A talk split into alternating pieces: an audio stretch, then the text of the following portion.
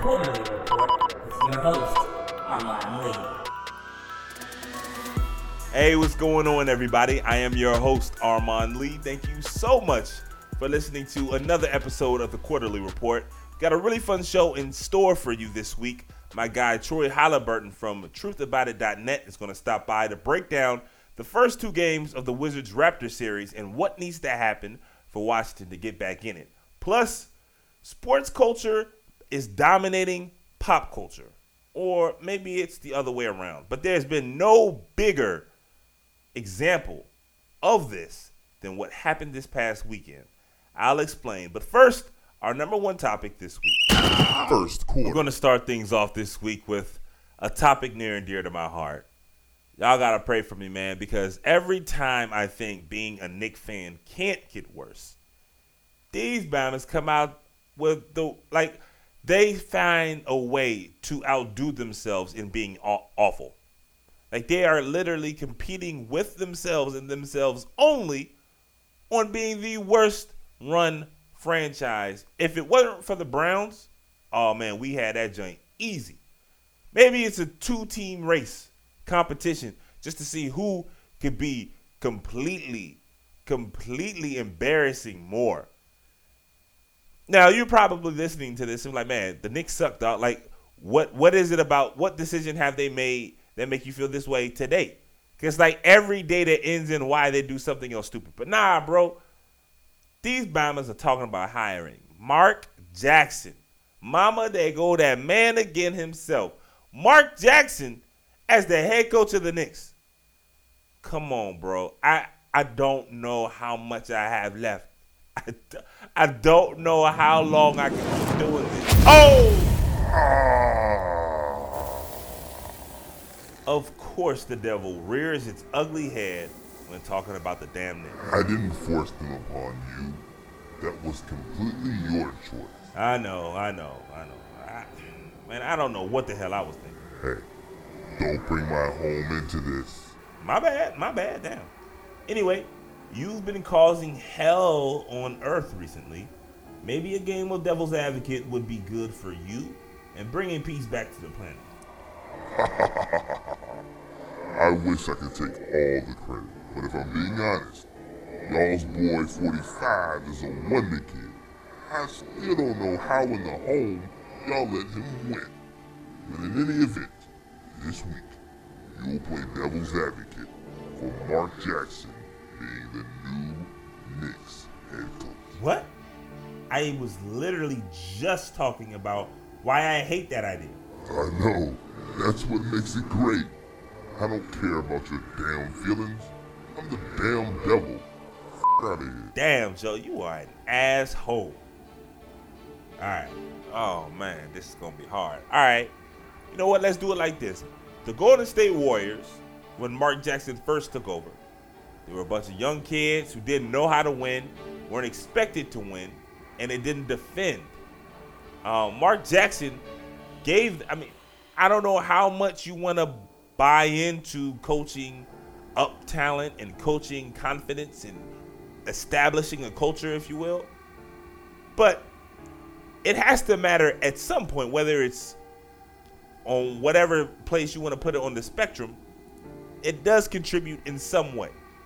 And with this Knicks team, there are a lot of young guys, a lot of guys who, who are talented, and a lot of guys who have a high ceiling and a lot of potential, but just hasn't been tapped.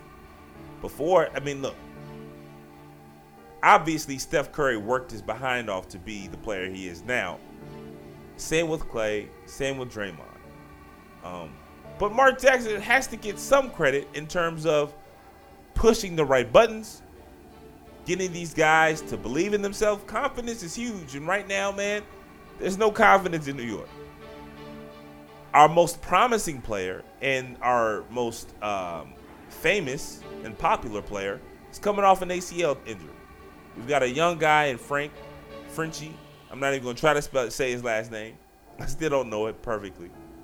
But he's got a lot of promise, but offensively, you know, he just hasn't been able to put it together. And he's young, it's his first year, but the talent is there and it just needs to be molded.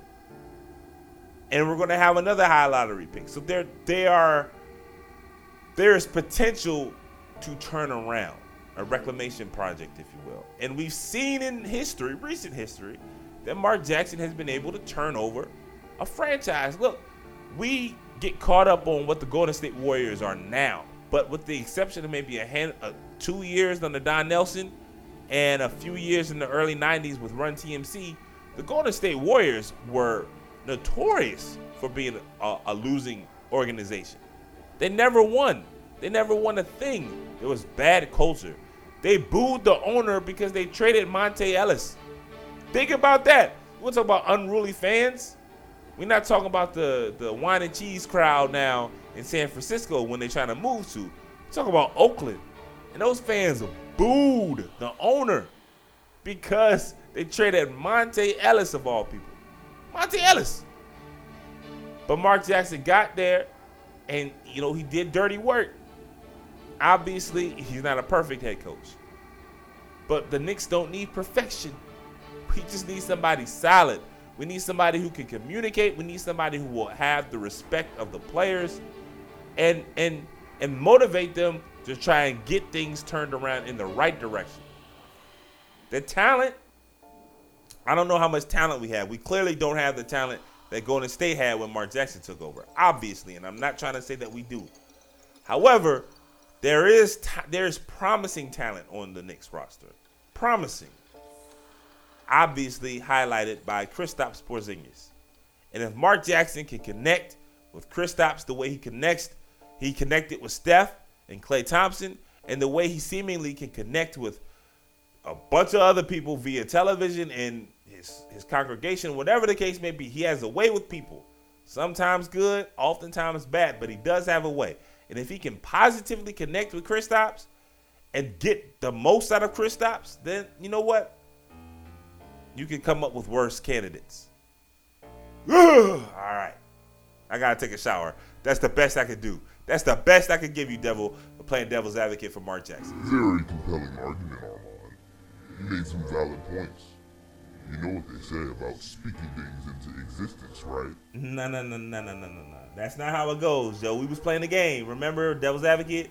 You give me a name of somebody and I play devil's advocate for them. That's how the game goes, bro. We've been doing it for a year, Joe. Chill out. Nah, fuck that. You just spoken into reality. Enjoy your new head coach. Ain't this about a bitch?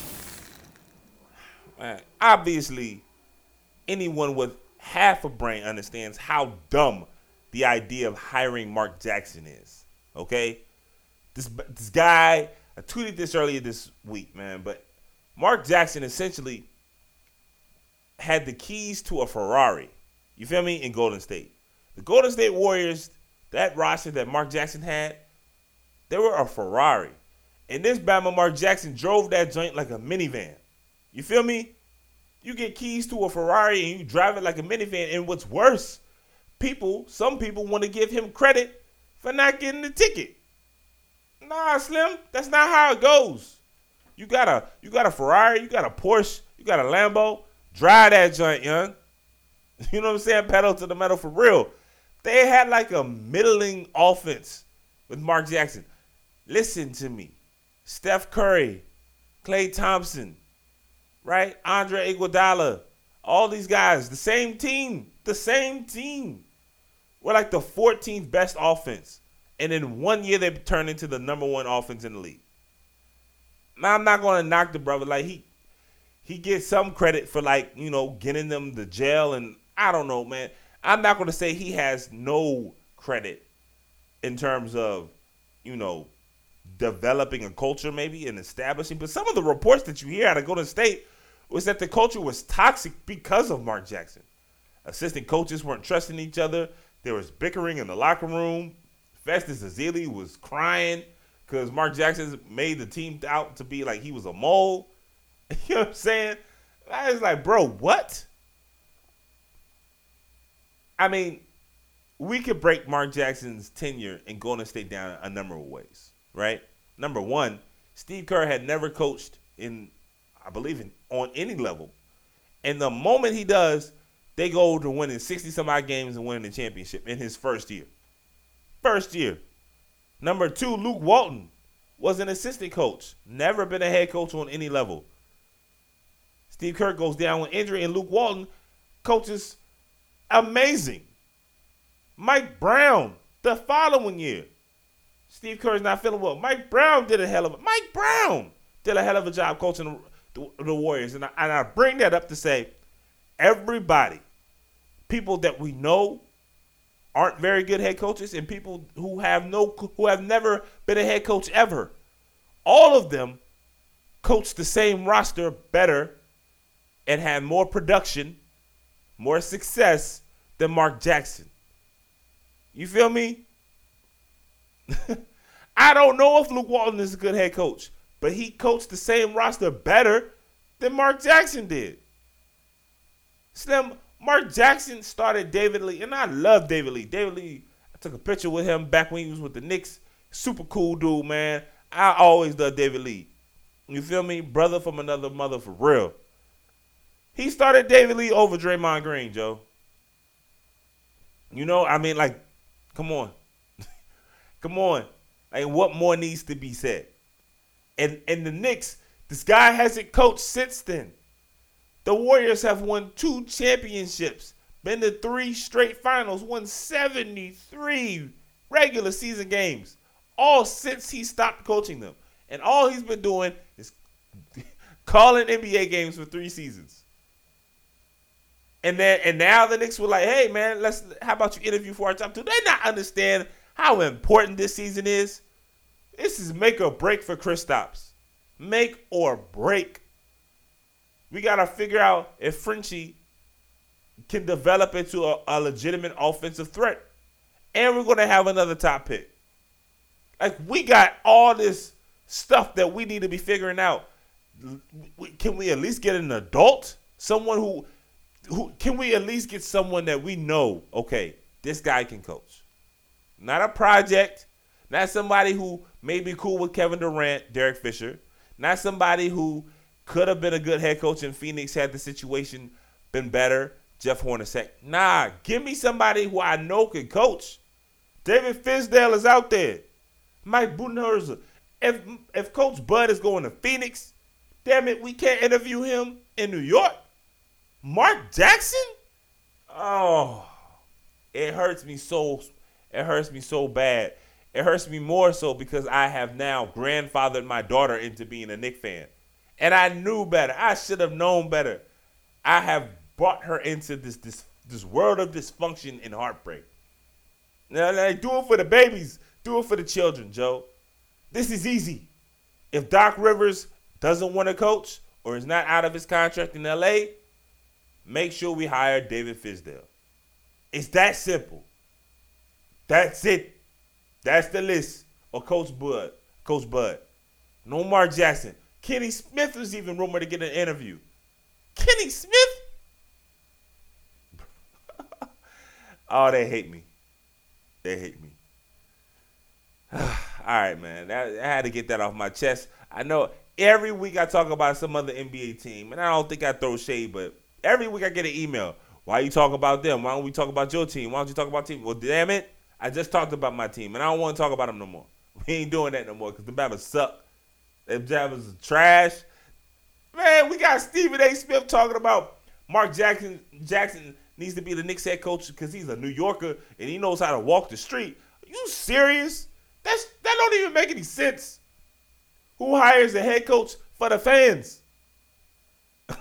You feel me? Who hires a head coach for the fans? The fans will like you if you can win, if you can coach. The fans will like you. Nobody give a damn if you from New York. You know what I'm saying? Like I don't. I'm I'm not from New York. I never lived in New York. But as a Knick fan, I don't care if I see the head coach walking down the street, dog. Can you coach? And none of the players are from New York, so they don't give a damn what street you from, what hood you from. You think Kristaps cares if Mark Jackson is from New York? Cause he the only one who he the most important player on the Knicks, the most important person in that organization His is stops this upcoming season. He don't give a damn about if you from Bed-Stuy or if you from Yonkers. You feel me? That's just so stupid. Who's from New York? Joakim Noah is from New York on the Knicks. So yeah, Mark Jackson can make Joakim Noah turn back the time to 2008. God, God bless him. But I don't think that's happening, Joe. Stephen A. Smith. Oh man, don't get me started. All right, bro. This that's my time. That's my cue to keep moving, bro. Cause I, nah, I, I ain't going down this road. All right, y'all. So that's the first quarter. I'm gonna give me a glass of water, get my pressure down, and we're gonna move on to our second topic this week. Second quarter. what Joseph Parker made for the Joshua fight on the offer that we have made Deontay Wilder, Deontay Wilder makes double. So we've made an offer again. You do know that this offer, which is five times more than his highest purse ever, you do know that AJ won't make anywhere near double his highest purse. You understand? Yeah. So you do know that Deontay Wilder has been selling six, seven, eight thousand tickets a fight. You do know that Anthony Joshua has sold quarter of a million tickets over an 11 month period in three fights and done basically 3 million pay per view buys in 11 months. You do know that Anthony Joshua is the biggest star in world boxing, don't you? You do know that Anthony Joshua has three of the belts, four if you count the IBO, and you have one. If you believe you win this fight, you must take this offer. That, of course, is the voice of Eddie Hearn, the promoter of Anthony Joshua, making a somewhat compelling argument in terms of the, I guess, standstill as it pertains to Anthony Joshua and Deontay Wilder finally getting in the ring and settling the score on who is the best heavyweight in the world. And I got to tell you, man, like, I'm so exhausted, so frustrated with this whole dynamic and the probability that these guys aren't going to fight soon. And it's so upsetting because I love boxing. If you listen to the show, and shout out to everybody who's been rocking with me since day one, and shout out to all the new listeners. I appreciate you as well.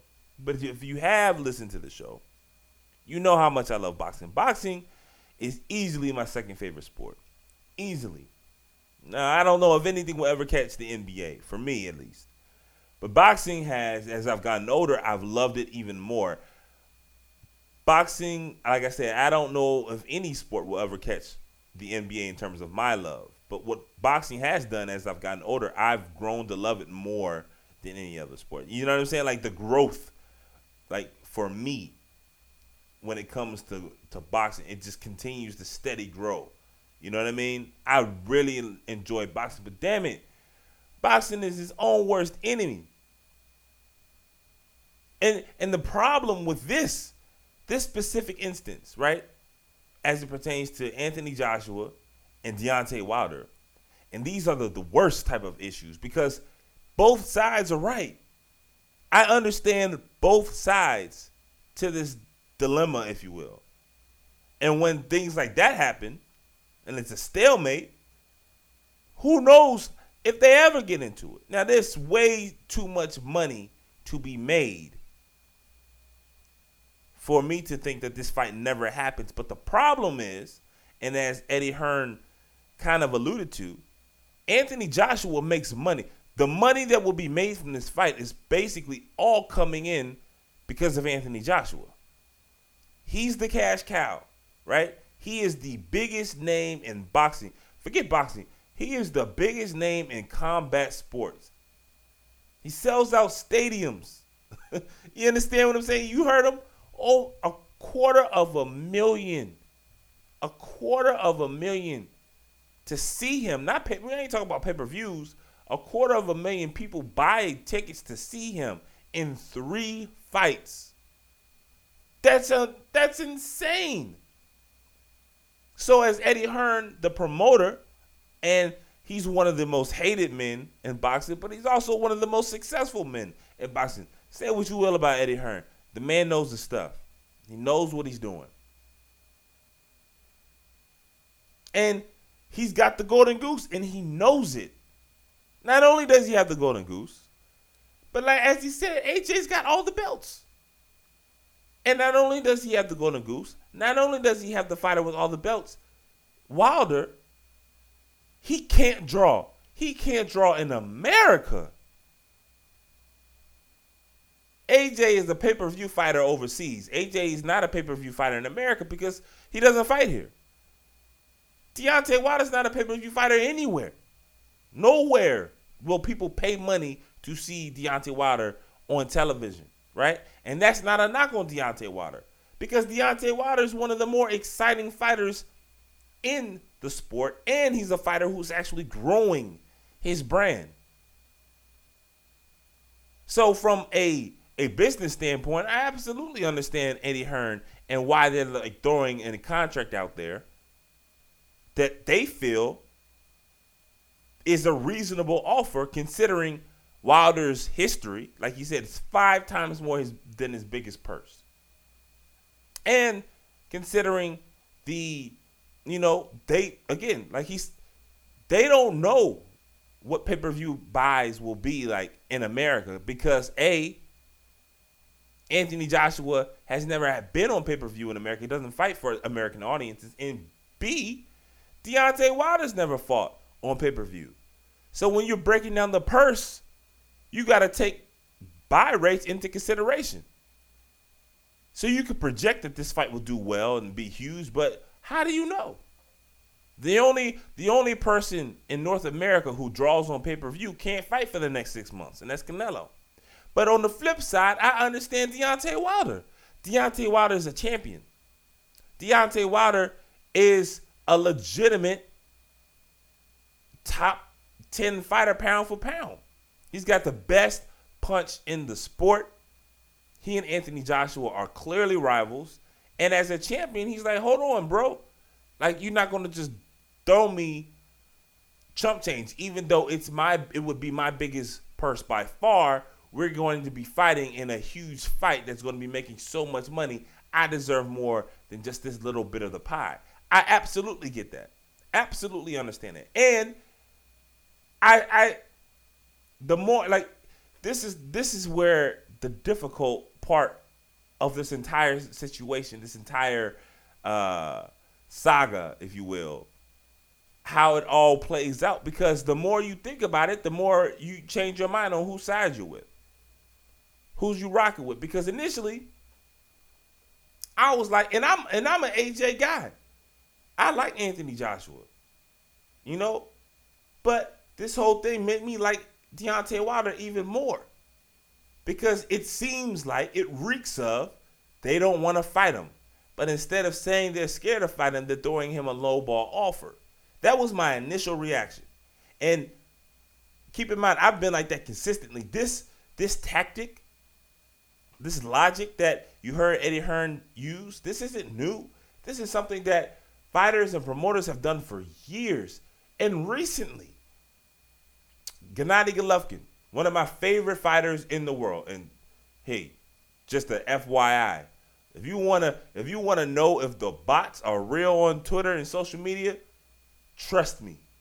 All you have to do is say one negative thing about Gennady Golovkin, and your mentions will be on fire with people who all look the same. Some of them don't even have a profile picture, and they will come at you. The bots are real, bro. Seriously, y'all. If you feel like you've got some time, you feeling yourself a little bit, just say, just tweet out one negative thing about Gennady Golovkin, and put a hashtag Triple G of Golovkin on that joint, and just sit back. These Bamas will come for you, Joe, like the damn Walking Dead, bro. But in any event. Gennady Golovkin, I, I went into relapse because I have been I have been the victim of a, of a mob attack, a Golovkin mob attack. Don't mess with him. He like the beehive, Joe. But in any event, right? Golovkin and his promoters did that with Billy Joe Saunders way back when they were gonna fight my man, uh, my Largo guy. For his name is slipping slipping my mind. Dominic. Forget his full name, but we fought this guy probably about four years, four or five years ago, for a half a million dollars. And Billy Joe Saunders, a champion at the time, still a champion, he, was, he turned it down because he's like, no, you're not going to face uh, Dominic Wade, I believe it was. Dominic Wade, and you're not going to pay him the same amount of money that you're going to pay me, right? And the excuse was, oh, this is the biggest payday that you've ever had, and yada yada yada. Nah, it's sometimes it's not just about the, the raw number. It's about the integrity, right? And what it means. You're not just gonna be throwing a raw number at somebody who is a legitimate fighter. You do it for a prospect. You do it for an up and comer, or you do it for a fighter who's on his last leg or a fighter to stay busy. You don't do that for a champion. So I understand completely why Deontay Wilder's like, nah, bro, y'all sound like y'all scared. But the more I think about it, I could be like, yo, I could convince myself that, hey, boxing is a tough sport. And I and I tell everybody, know your worth, right? Eddie Hearn knows Anthony Joshua's worth, and he and more importantly, he knows Deontay Wilder's worth. And when it comes to dollars and cents, Joe, we not we not throwing you charity. You heard him in the, in, the, in the soundbite I paid for you, right? You beat my guy, you get a rematch, and then you get double what you got in this fight, which again is five times more than you've ever been paid. And then if you beat him again, you are the cash cow. You are the guy. Blank check. But when you're when you're in a combat sport, Uh, man, you got to get all the dollars you possibly can get. And when you are the cash cow, you're not in the business of being somebody's doing charity work. Everywhere he goes, everybody he fights, they set out stadiums. And for this fight to be huge and Deontay to come to, you know, the UK, man, sometimes you're going to have to take a knee and kiss the ring. So that's the problem. That's the therein lies the dilemma. I understand both sides. And that's what that's what scares me because because both guys and both parties probably think that they are right, that they are in the right. I don't see how anybody budges. And if you're not going to budge, it's not going to happen. And if this fight doesn't happen, again, you look at boxing, you're like, man, what the hell are y'all doing? I love that sport so much. But they are their own worst enemy. And it pains me to say that, man, because that fight, that fight just sells itself. Those two guys, those two athletes. I mean, there's nothing else you can do. Like you just sit back and you let and you count the money come flowing in. And it may not even happen. Ain't that something? All right, guys, you heard the horn. That means it's halftime. Before we get to halftime, I want to make sure you guys know all the ways you can get in contact with the show via email. Email me at quarterlyreport at gmail.com. Via Twitter, tweet at me at quarterly show. That's Q U A R T E R L E E. We're also on Instagram. We're at quarterly report. And of course, you can make sure you listen, subscribe, rate, review, comment, the whole nine on Apple Podcast. Again, it's the quarterly report spelled Q U A R T E R L E E. We're also on Stitcher. We're also on Spotify, uh, Podknife, Google Play, the whole nine. Everywhere you listen to podcasts, you can check us out. And make sure you spread the word on the show. We're 53 episodes in, and we're not stopping anytime soon. I appreciate each and every one of you for checking me out and appreciate the support. So there's so many ways, so many platforms that you can get involved with this show. And this weekend. It's another huge fight. Speaking of boxing, there's a big card on Showtime this weekend. I will be live tweeting the card. It's a triple header. Charlo is going to be in action. You got um, crazy as Adrian Broner is going to be in action versus Vargas, and you've got um, Gervonta Davis again. And Gervonta, he's got. There's talk about him getting a Lomachenko fight after this. So again, he's got a. It's a big fun card right, with a lot of implications for future big time matches up. So I'll be live tweeting this card this Saturday at Quarterly Show. Again, that's Q U A R T E R L E E Show. Make sure you follow me on Twitter and check out what I have to say with a really fun card this weekend on Showtime Sports. And man, you know what? Before we get to halftime, Showtime is really they they're doing the damn thing. And as it comes to boxing, they've really, really stepped their game up over the last four or five years. And now, man, each month, I mean, we talking about great fights, great cards, really fun cards. And you, you're looking at HBO and you're like, yo, y'all used to be running this thing. HBO is having a real rough go recently, right? Last year they lost Andre Ward to retirement, and then Top Rank went to ESPN. ESPN don't know what the hell they doing with their boxing coverage, but that's Lomachenko and Terrence Crawford, two of the best three fighters in the world.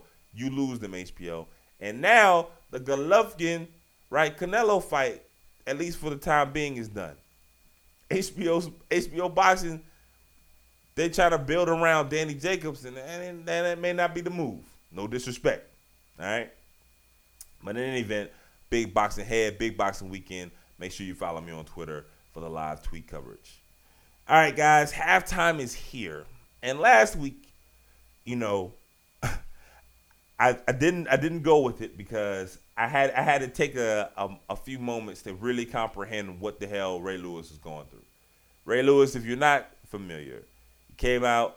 Odell Beckham was talking about how Odell needs God in his life, and because there's no God in his life, his life is full of chaos. Obviously, that raised everybody's eyebrows. Like, yo, what the hell is Ray Lewis talking about? So of course we just take it one step further, not ask what the hell Ray Lewis is talking about, but ask, did Ray Lewis really say that? Shit? It's the game sweeping the nation, and we're back for another round of questions. Take a listen. It's time now for the game. Did Ray Lewis really say that? The rules are simple. We read three quotes, and all you have to do is answer did Ray Lewis really say that? Got it? Good. Here's our first quote. Did Ray Lewis, while talking about Cam Newton complaining about being unfairly treated by the referees, say that, much like buzzards, he and defensive players can smell fear? If you said yes, you'd be correct. Listen here. You ever watch the Serengeti? You ever watched, paid attention to the Serengeti? Yeah. How does the lions and all of the prey know where the food is? How do they know? Because buzzards smell it, and defenses smell that type of weakness. And when you when you let me know that exists, man, let, let me tell you something. I, listen, we hunt him. It's no secret. And when you tell us you don't like it, exactly, we don't want you to like it. All right. Time for question number two. While talking about competing with his brother and his sons, did Ray Lewis say that he would punch them in the stomach just so he could win, no matter what game they were playing? If you said yes, you'd be two for two. Of course, Ray Lewis said that. Bro, I dominate everything I do. Everything, My little brother, As supposed to. my four sons, ain't nobody beating me in nothing. I'll punch you in your belly. I'ma win. Final question. While talking about winning his last Super Bowl championship, did Ray Lewis say that he would sacrifice the first child of owner Steve Bisciotti? Actually, no. That is the one thing that Ray Lewis didn't say. Can you believe it? See you next time for the most popular game in America. Did Ray Lewis say that? Your man Ray Lewis punching his sons in the stomach over a game of Uno. I can see it. You feel me? You know what I'm saying? You and Ray Lewis, you watch you come over Ray Lewis' house, y'all playing spades or something, and you know you and your partner know y'all got it. And then you look at him and his crazy ass thinking, yo, Ray Lewis may steal me in my face if we get him.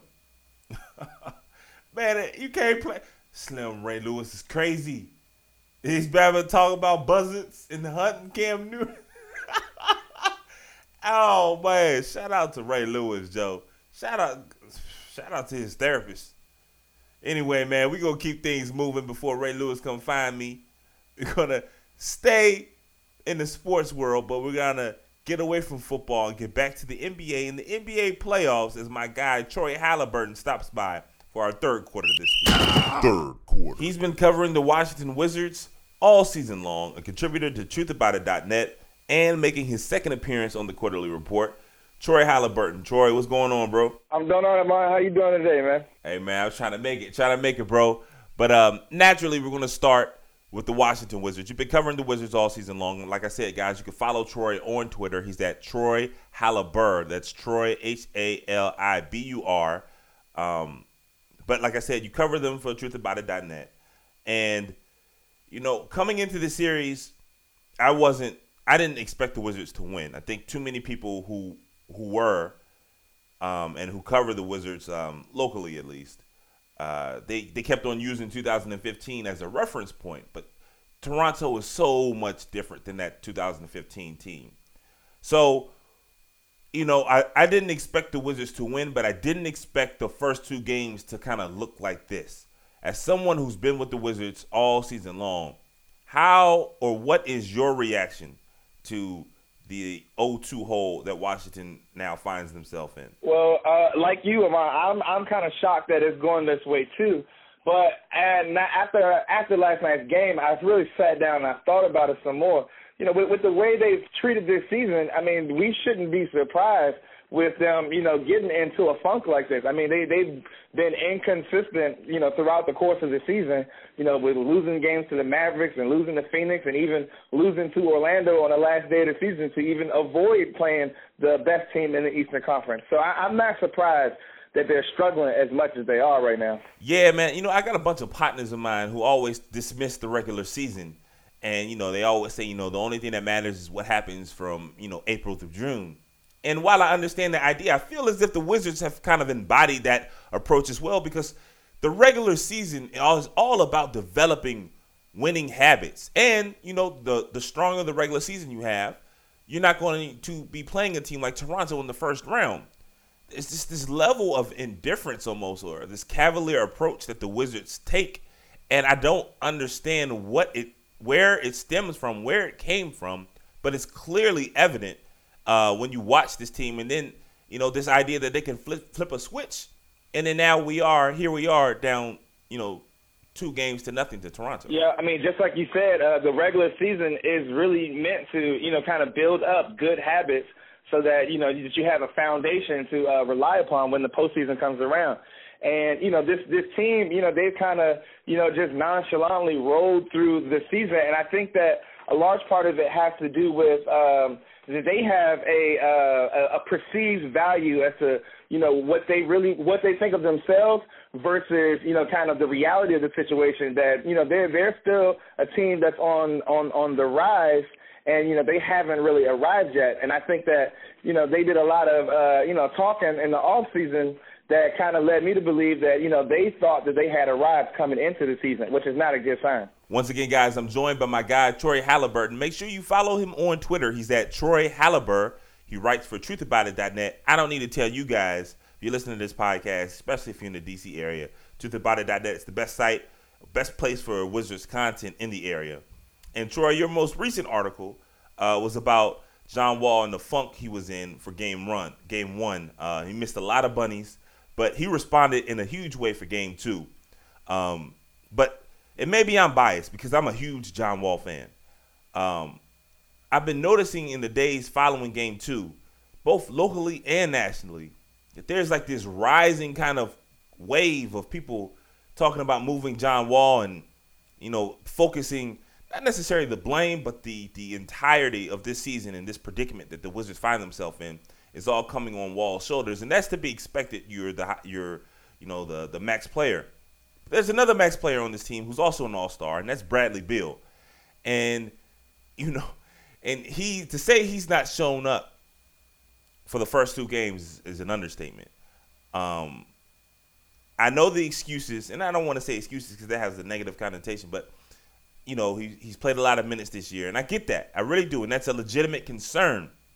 But that can't be the the the main excuse because the number one guy in minutes played is in his 15th season, and just had one of the best games I've ever seen in my life versus Indiana, right? So that to me, while there may be some validity, that doesn't hold that much weight.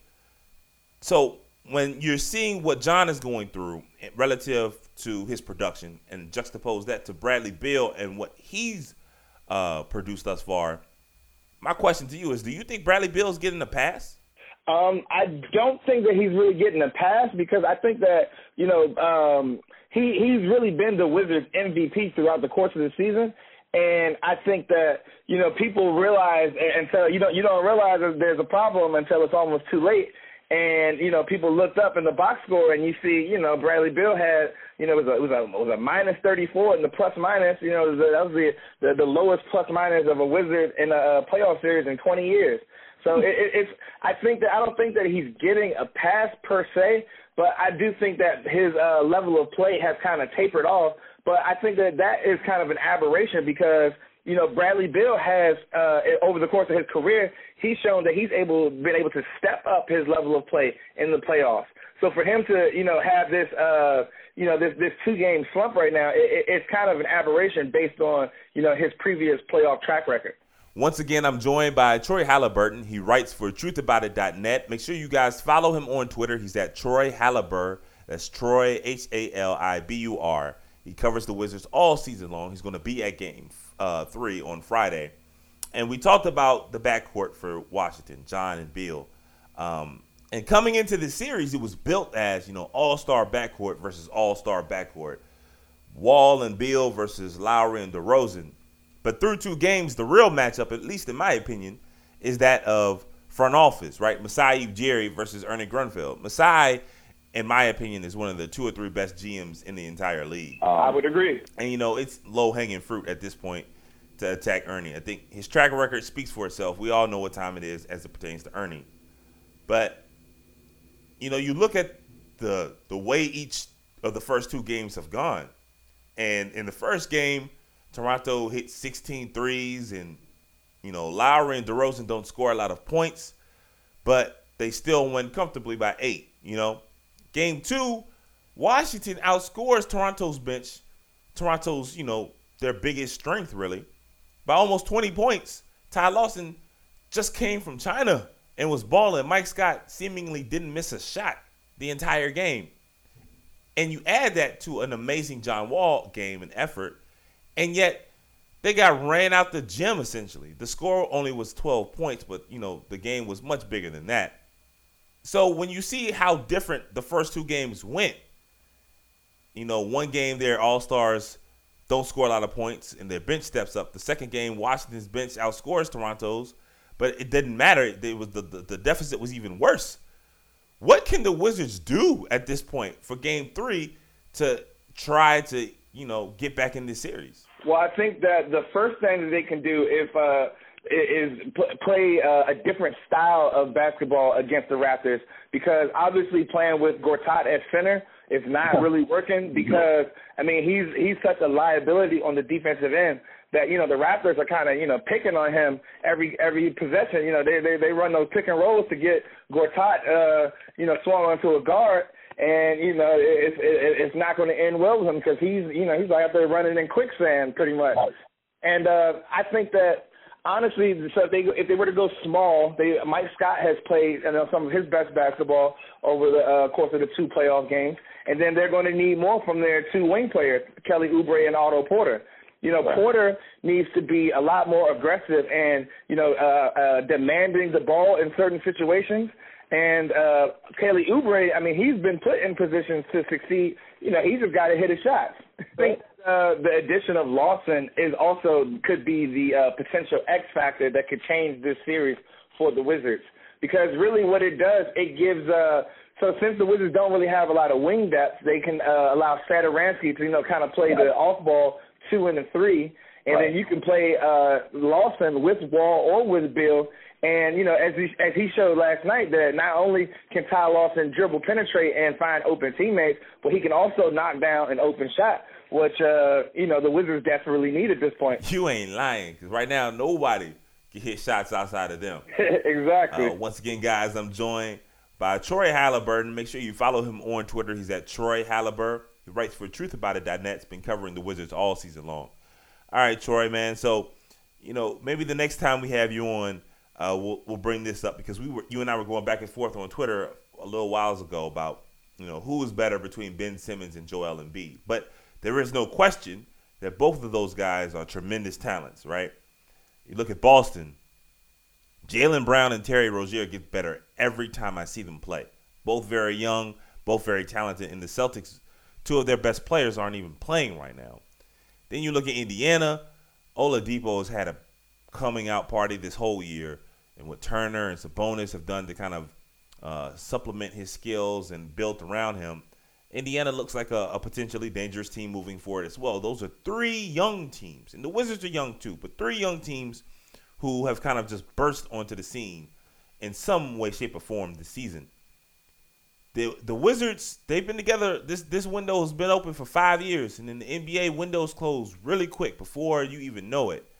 Ask the Clippers, ask the Grizzlies. So my question to you is, if the Wizards, and it's still early, you know they can easily tie the series at the end of this weekend.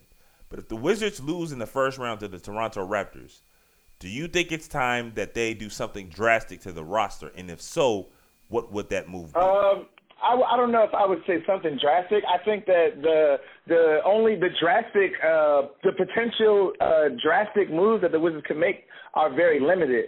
And right. really, the only the only move that I would um, advocate for would be somehow you know trying to get Kawhi Leonard into DC. I think that you could you know you can probably convince yourself to uh, to get a package together with, with Otto Porter, maybe Kelly Oubre you know, some other pieces, uh, some some cap space filler. I don't know. I don't know. I think if the Wizards go big game hunting, especially for Kawhi, they're gonna have to come up off of one of the House of Guard All Star guards. You know, either John or Brad. Man, I don't know. See, the thing is, the thing is with San Antonio, what people need to, what people fail to realize is that you know they have a they have their own evaluation system. You know they could be Coach Popovich could be looking at Otto Porter and see a diamond in the rough. They, he might get him to turn into a perennial All Star. You know something, something something that the Wizards you know couldn't really do with him. But like I said, I think that that is the uh, most drastic move that they can make, and I don't think there's any other move where uh, you know they they, they could make you know big uh, ripple effects like that. But I do think there are smaller changes that the Wizards could make that could have big impact on you know what they do next season. I think that the the first move would have to be looking at uh, Ernie Grunfeld as the as the team president. I think that you know the Wizards are kind of hamstrung right now. The fact that you know they don't really have a, a basketball mind, a basketball analytics mind, you know, in their front office, who's kind of who can who can feed information to Scott Brooks and to the rest of the coaching staff. And and I think that now that's something that the Wizards culture needs to change in general, as far as you know how they view analytics and how they you know are operating in the uh, not even just analytics, just just doing just using all of the tools that the NBA is providing in order to you know have the best team possible. I'll give you a, a quick example: uh, the the, the two way contract you know, the two-way contract was something that was implemented by the NBA this season, you know, to give teams opportunity to, to you know, have D League, G League players on their roster and to go back and forth between the G League team and the professional team. And, you know, a lot of teams utilize those two-way contracts and, you know, were able to, you know, field good players. Though the right. Wizards were the only team in the NBA who didn't even fill both of their two-way contract spots. And the other, the one two-way contract player they had, Devin Robinson, I mean, he only played what, what 12 minutes in, in, in the last game of the season. right, right. So yeah. it's, it's it's just little stuff like that where you know we seem to be kind of behind the curve of what the you know smarter franchises are doing. When you look at Toronto, you know they they developed you know uh, Pascal Siakam, Fred VanVleet. They both played for you know the Raptors 905, the the G League team that won the championship last season. So you know they they're they're taking you know every every step imaginable to make sure that they're you know unearthing every rock to try to find talent. And I feel like the Wizards are just you know kind of behind the curve when it comes to that. Yeah, I couldn't agree w- with you more. Um, like you said, it's a culture. Um, if you are a Wizards fan, I guess you could take some solace in the fact that you know three years ago, Toronto, after being swept by Washington, you know they kind of readjusted. Um, what they had and and implemented a new system and a new style, which has paid dividends in the last three years. You know what I mean? Like, and obviously Toronto has, like I said, one of the better GMs in the entire league, but they were they were they were humbled and they were forced to adjust. Um, you hope as a Wizards fan that it doesn't take a, a sweep, you know, in the first round to to start kind of looking at things uh, uh, in a different light. But you know, you said it best. You know, the Wizards seem seem to be behind the curve in an ever-changing NBA landscape. Exactly. I, I could not have described it better. They're behind the times in an ever-changing NBA landscape. That's a that's a tagline right there. and you know what? Hey man, that's how we're gonna walk off then. You know, once again, guys, that's my guy Troy Haliburton. Make sure you follow him on Twitter. He's at Troy Haliburton. He writes for TruthAboutIt.net. It's been covering the Wizards all year long, including the postseason. So, you know, make sure you check him out. Stay up to date on his thoughts and everyone else's on truthaboutit.net. And uh, Troy, man, thank you again for joining me on the Quarter-Lee Report, and I look forward to having you on again sometime soon. I mean, it was a pleasure, Armon. Thanks again for having me. All right, guys. So that's three quarters down. We've got one quarter left. We're going to finish up strong with maybe the biggest story of this past weekend. It's our fourth topic this week. Fourth quarter. Sometimes being a sports fan is exhausting, right? The culture that we've developed or in and around sports, I don't know about y'all, man, but I could, I just get sick of it at times, right? I love sports, but everything that comes along with it sometimes can just be a bit too much for me. Case in point, in the biggest, the biggest criticism I have when it comes to the sports culture that we all kind of enjoy or, or live in is comparing everything. Everything has to be compared to something else. It can't just stand alone, right? We can't just marvel at how great LeBron is. We have to compare him to Michael Jordan. Now, to be fair, LeBron has kind of talked about this comparison and has walked into this comparison. But even before he did, before he talked about it, before he kind of welcomed that, people were comparing him to Michael Jordan since like for over like over a decade, comparing him to Magic Johnson. And it's not just LeBron, Tom Brady, Joe Montana. We've done that forever. I remember as a kid, it was who wins, Mike Tyson and Muhammad Ali it just always is how great is this person? Well, we don't know how great he is until we can compare him to another legend from another completely different time. Which is absurd when you think about it because so many things change. Times change. Comparing Michael Jordan to LeBron is it is really foolish considering how different the games are. Not just, you know, from an uh from an opinion standpoint.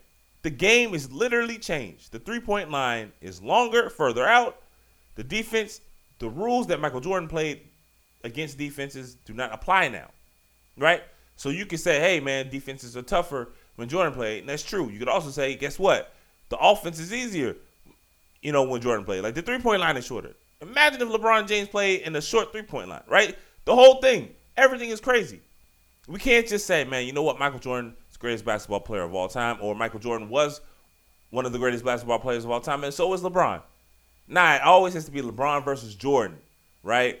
Uh, Tiger versus Jack, Montana versus Brady, you know, Moss versus Rice, the whole thing.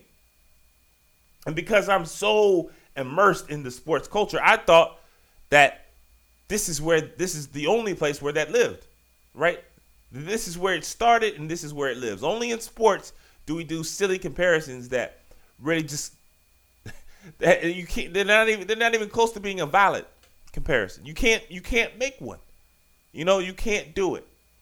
And then this weekend happened, and Beyonce showed off. Man, she showed out at Coachella. I'm not even the biggest Beyonce fan. You know, I like some of her songs.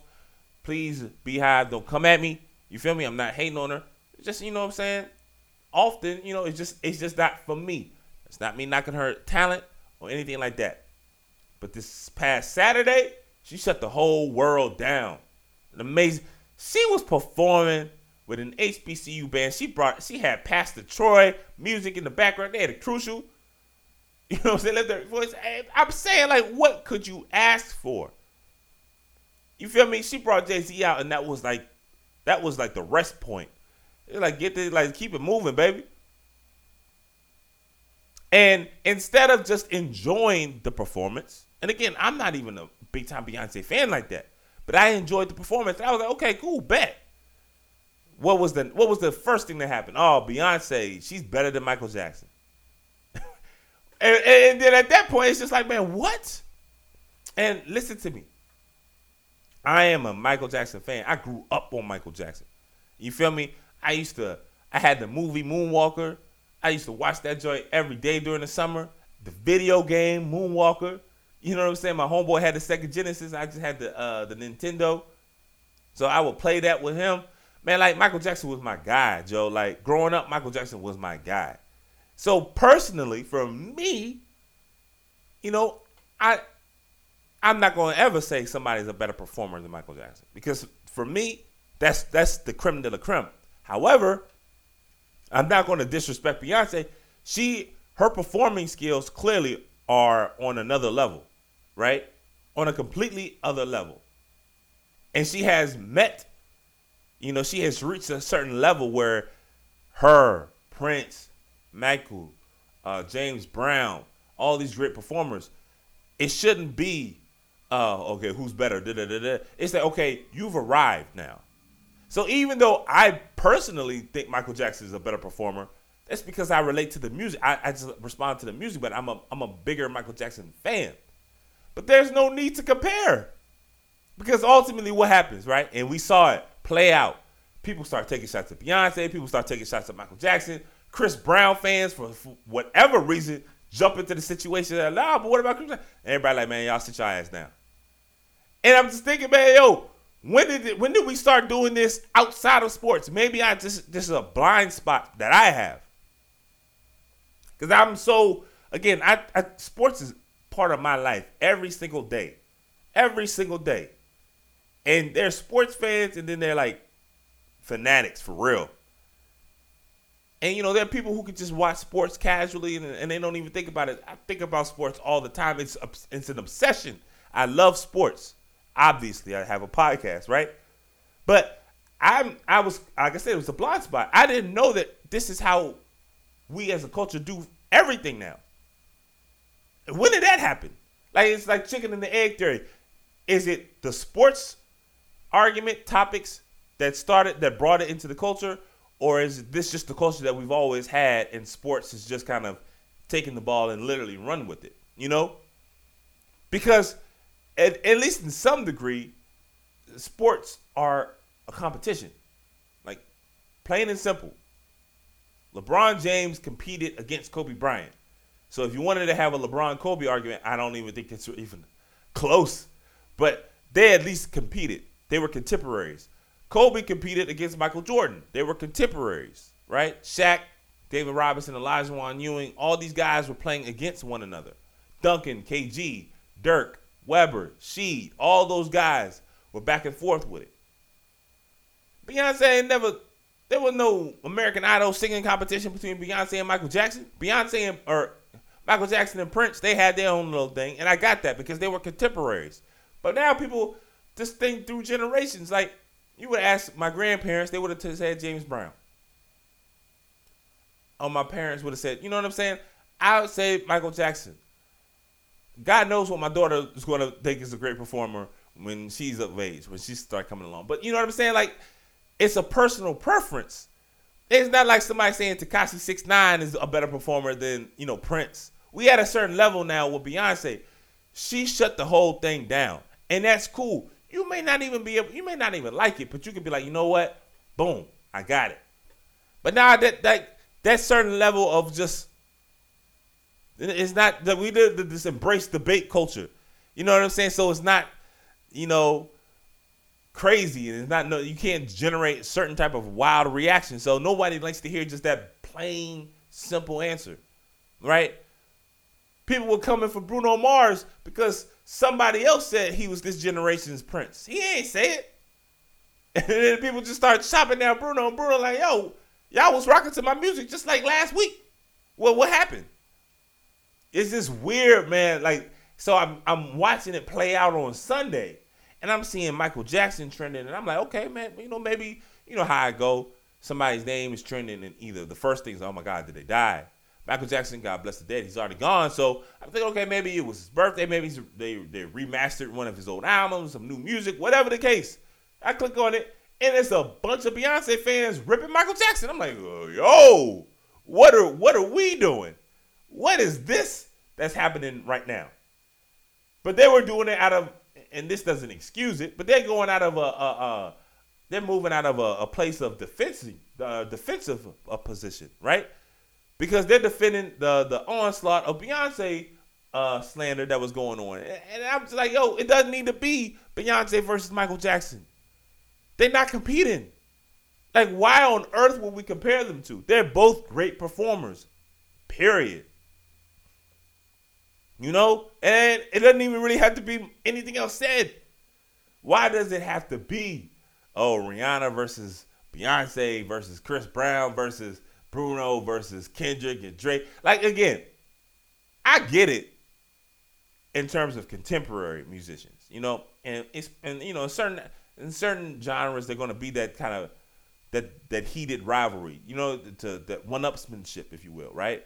So I get, I get, even to a lesser extent, like Beyonce and Rihanna or, or Drake and Kendrick and Cole and all that stuff. I don't think it has to be any type of problem.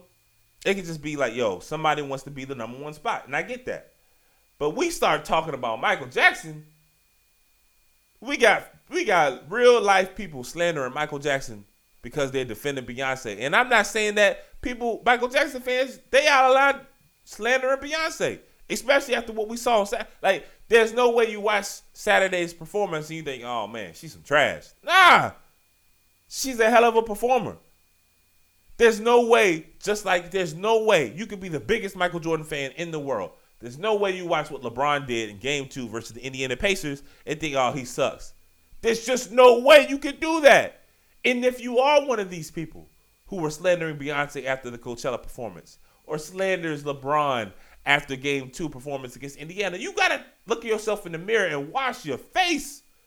Ask yourself what is going on in your life. Why are you like that? You understand what I'm saying? Michael Jordan ain't your daddy. He not gonna have his feelings hurt because you like, damn, LeBron, LeBron is one of the all-time greats. You may not think he's better than Michael Jordan, and that's cool. Somebody, probably many people probably do. And that's just the way it is. That's how life works. But to dismiss someone's achievement, it's clear. Michael Jordan, LeBron James, they in the same, to take uh, Mercury Morris's uh, analogy, they on the same block, they on the same street, they in the same house. Mike may be sitting at the head of the table. I think he is. But damn it, if he ain't sitting right beside LeBron. Likewise, I think Michael Jackson is the greatest performer of all time.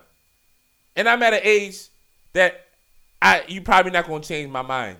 Nothing, you know, like there's nothing you can tell me that will change my mind. And that's cool. But damn it, if Michael Jackson ain't chilling in the same room with Beyonce, Prince, James Brown, you know what I'm saying? And other performers from different genres that, you know, I don't know about. But for me, they all chilling together. That's not blasphemous. You feel me? Like it doesn't have it's not a competition. It's not. We don't have to debate everything. Like we've gotten so obsessed with debate that the actual term of debating literally means nothing anymore. You know, you debate to kind of sharpen arguments. Now we debate just to hear each other talk, hear hear our own selves speak over another person. You start recycling the same old talking points. Nobody got time for that. We gotta chill out, Joe. We really gotta chill out. Hopefully you enjoy chilling out and rocking with me this episode for this past hour. I want to thank each and every one of you for listening to me. Make sure you email the show at quarterlyreport at gmail.com. Make sure you tweet at the show at quarterly show, Q U A R T E R L E E. Make sure you check out the show's Instagram page at Quarterly Report on IG. On Instagram, we got all the fun stuff, interviews, wire comparisons, the whole nine, man. We're trying to up that up a little bit more as the days go on. But make sure you check out the Instagram page as well. And as always, rate and review the show, whether it's on Apple Podcast, Stitcher, Spotify, Podknife, Google Play, wherever you listen to podcasts. Leave a five star review if you would like. Please rate and review the show. Let the world know. Let me know. Let your friends, family, and everybody in between. Let everybody know what you think, what you like about the show. Absolutely uh, thankful for everyone who rocks with the show each and every week. Um, really appreciate the love and support. And we're going to keep things moving, baby. On to next week's show. I am your host, Armon Lee, and we'll see you back here next week on the Quarter-Lee Report.